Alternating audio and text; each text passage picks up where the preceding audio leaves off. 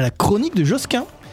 Yeah. Et mon petit Josquin, grâce à toi, nous allons en savoir un petit peu plus. Pourquoi la Suisse, telle l'eau pure des ruisseaux des alpages, a un pH neutre, neutre ou pleutre?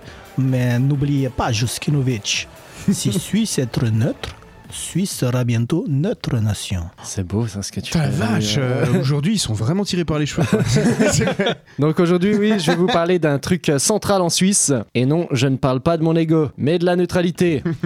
Si je vous dis 1515... Marignan, à ne pas confondre avec Marignan, une meuf que j'ai rencontrée, elle était tellement relou, elle me parlait que de l'histoire de l'ours au Moyen-Âge.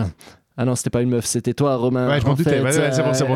Ah, il passe Turo, là ? Bah, c'est tellement banal. Bah, l'ours au Moyen-Âge, c'est trop cool. Allez. Donc, Marignan, François Ier défonce des mercenaires suisses qui défendaient le duché de Milan. Oui, vous avez bien entendu, ce sont pas les Milanais qui se battaient, mais des Suisses. Mm-hmm. Ouais, c'est comme pour Daesh, c'est pas forcément des Syriens qui se battent, mais Régis, le fils puceau de ta voisine, informaticien au chômage et qui a trouvé un sens à sa vie dans l'islam radical. Ok. Allez, c'est engagé. Tu ne vas pas arriver sur le sujet. Au bout de 30 secondes. François Ier gagne, mais les Suisses lui ont donné du fil à retordre. C'est chelou à dire, mais à cette époque, les Suisses, on était considérés comme les badass d'Europe. Toi, dans Rocky-508, c'est comme Rocky-4, mais dans le sens inverse, donc Rocky-508, tu vois, avec Godfrey Stallone. Le méchant, c'était pas un Russe, mais un Suisse. Bref, après sa victoire, François Ier force les Suisses à accepter un traité leur interdisant désormais de combattre contre la France. Et Rémi, tu as plusieurs fois, j'aurais dû te corriger pour ton comportement, mais je le fais pas. Je respecte la parole donnée à François Ier. Donc, on peut plus mettre de roast. Ça va, tu l'as pas, pas? Non, j'ai pas compris, en fait. Bah oui, on a plus le droit de battre les Français depuis François Ier, en fait, simplement. Ouais, bah, heureusement que vous vous retenez, hein. Sinon, bah, on est mort de peur.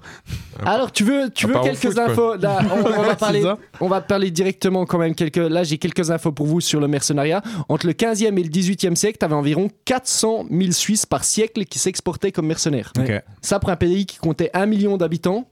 Ah, t'en avais la moitié. Le Made in Switzerland, c'est pour le chocolat et les montres. À l'époque, c'était inscrit sur l'étiquetage du caleçon de nos mercenaires. C'était la première source d'exportation. Putain, Rémi, j'ai l'impression que tu comprends rien à ce que je raconte aujourd'hui. On en est là, effectivement. C'est impressionnant. Ouais. Mais j'essaie d'avoir un comportement neutre, mais ça marche pas. Ah, c'est ça. Si, ça marche bien. Okay. Bref, alors c'est qu'au XVIIe siècle que la Suisse évolue véritablement vers la neutralité en ne participant pas du tout à la guerre de 30 ans. Mais en fournissant quand même des armes aux différents belligérants. Ça, c'est ce qu'on aime en Suisse, tu vois. C'est que les autres se battent, mais avec nos armes à nous. Et on fait pas ça pour l'argent, non. On le fait pour que le combat soit équitable. Bien sûr. Bah oui, c'est comme pour l'escrime, les deux doivent avoir la même épée. Si l'un a une grosse massue et l'autre une fourchette à fondue, bah c'est pas juste, non. Tac, tac, je te pique avec ma petite fourchette à fondue. Aïe. La neutralité. On sent qu'il y a une inspiration Alexis Le Rossignol un peu, là, la neutralité vole en éclats sous Napoléon. Faut dire qu'il nous a pas trop laissé le choix, hein. Tu vois, Napoléon, c'était un peu le PPDA de l'annexion territoriale. T'étais d'accord, parfait. T'étais pas d'accord, il fermait la porte à clé et augmentait le volume de la musique.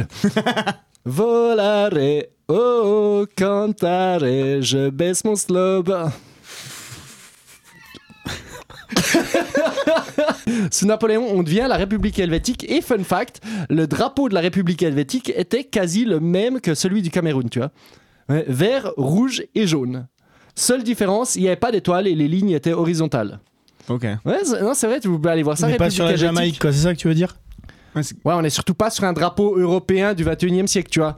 Vert, rouge et jaune, t'as pas beaucoup de drapeaux. C'est un peu les pays africains qui ont des drapeaux comme ça, tu vois. Voilà. Ne dérapons pas, parce que ne vous engueulez pas.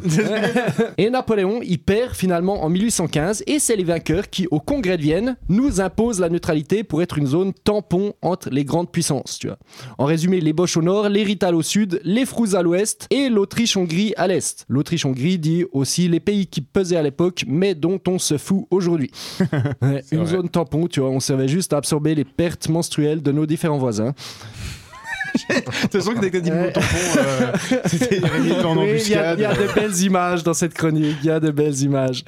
Et donc, qu'elle nous dit dans le texte la neutralité ? On ne doit pas participer à des guerres et pas livrer d'armes aux participants. Bah oui, la Suisse ne livre jamais d'armes à des pays en guerre. On en livre juste à des pays en paix, comme l'Arabie Saoudite. Bien sûr. Ouais. Bah oui, là, c'est bon, les armes seront juste utilisées dans le pays, contre les opposants politiques, les gays ou les meufs qui ont forcé sur le mascara.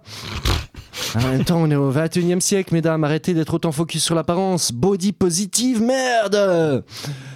Et on a aussi l'interdiction de fournir des mercenaires aux belligérants, tu vois. On peut juste enfiler au Vatican pour que les touristes fassent des selfies avec nous dans nos costumes de guignol. Ça, c'est ok.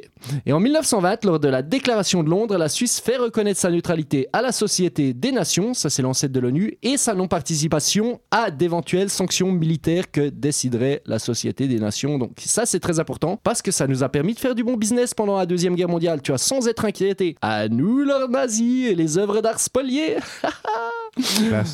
Et les banques suisses, elles ont finalement dû payer des réparations et ça a été un gros débat. Combien? À qui? L'essayiste suisse d'origine juive, Henri Spira, il va même dénoncer des prétentions exagérées du Congrès juif mondial. Ouais, ses opposants diront qu'il était con, Spira. Sioniste. Ça,